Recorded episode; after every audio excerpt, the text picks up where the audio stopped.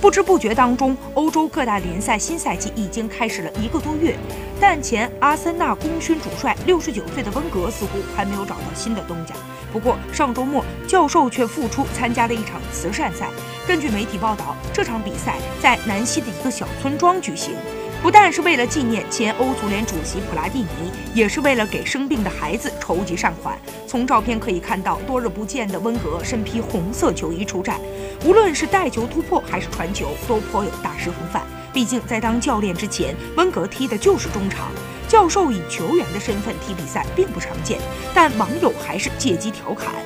而这一次中招的却是曼联前锋卢卡库，有球迷留言称，温格这第一脚触球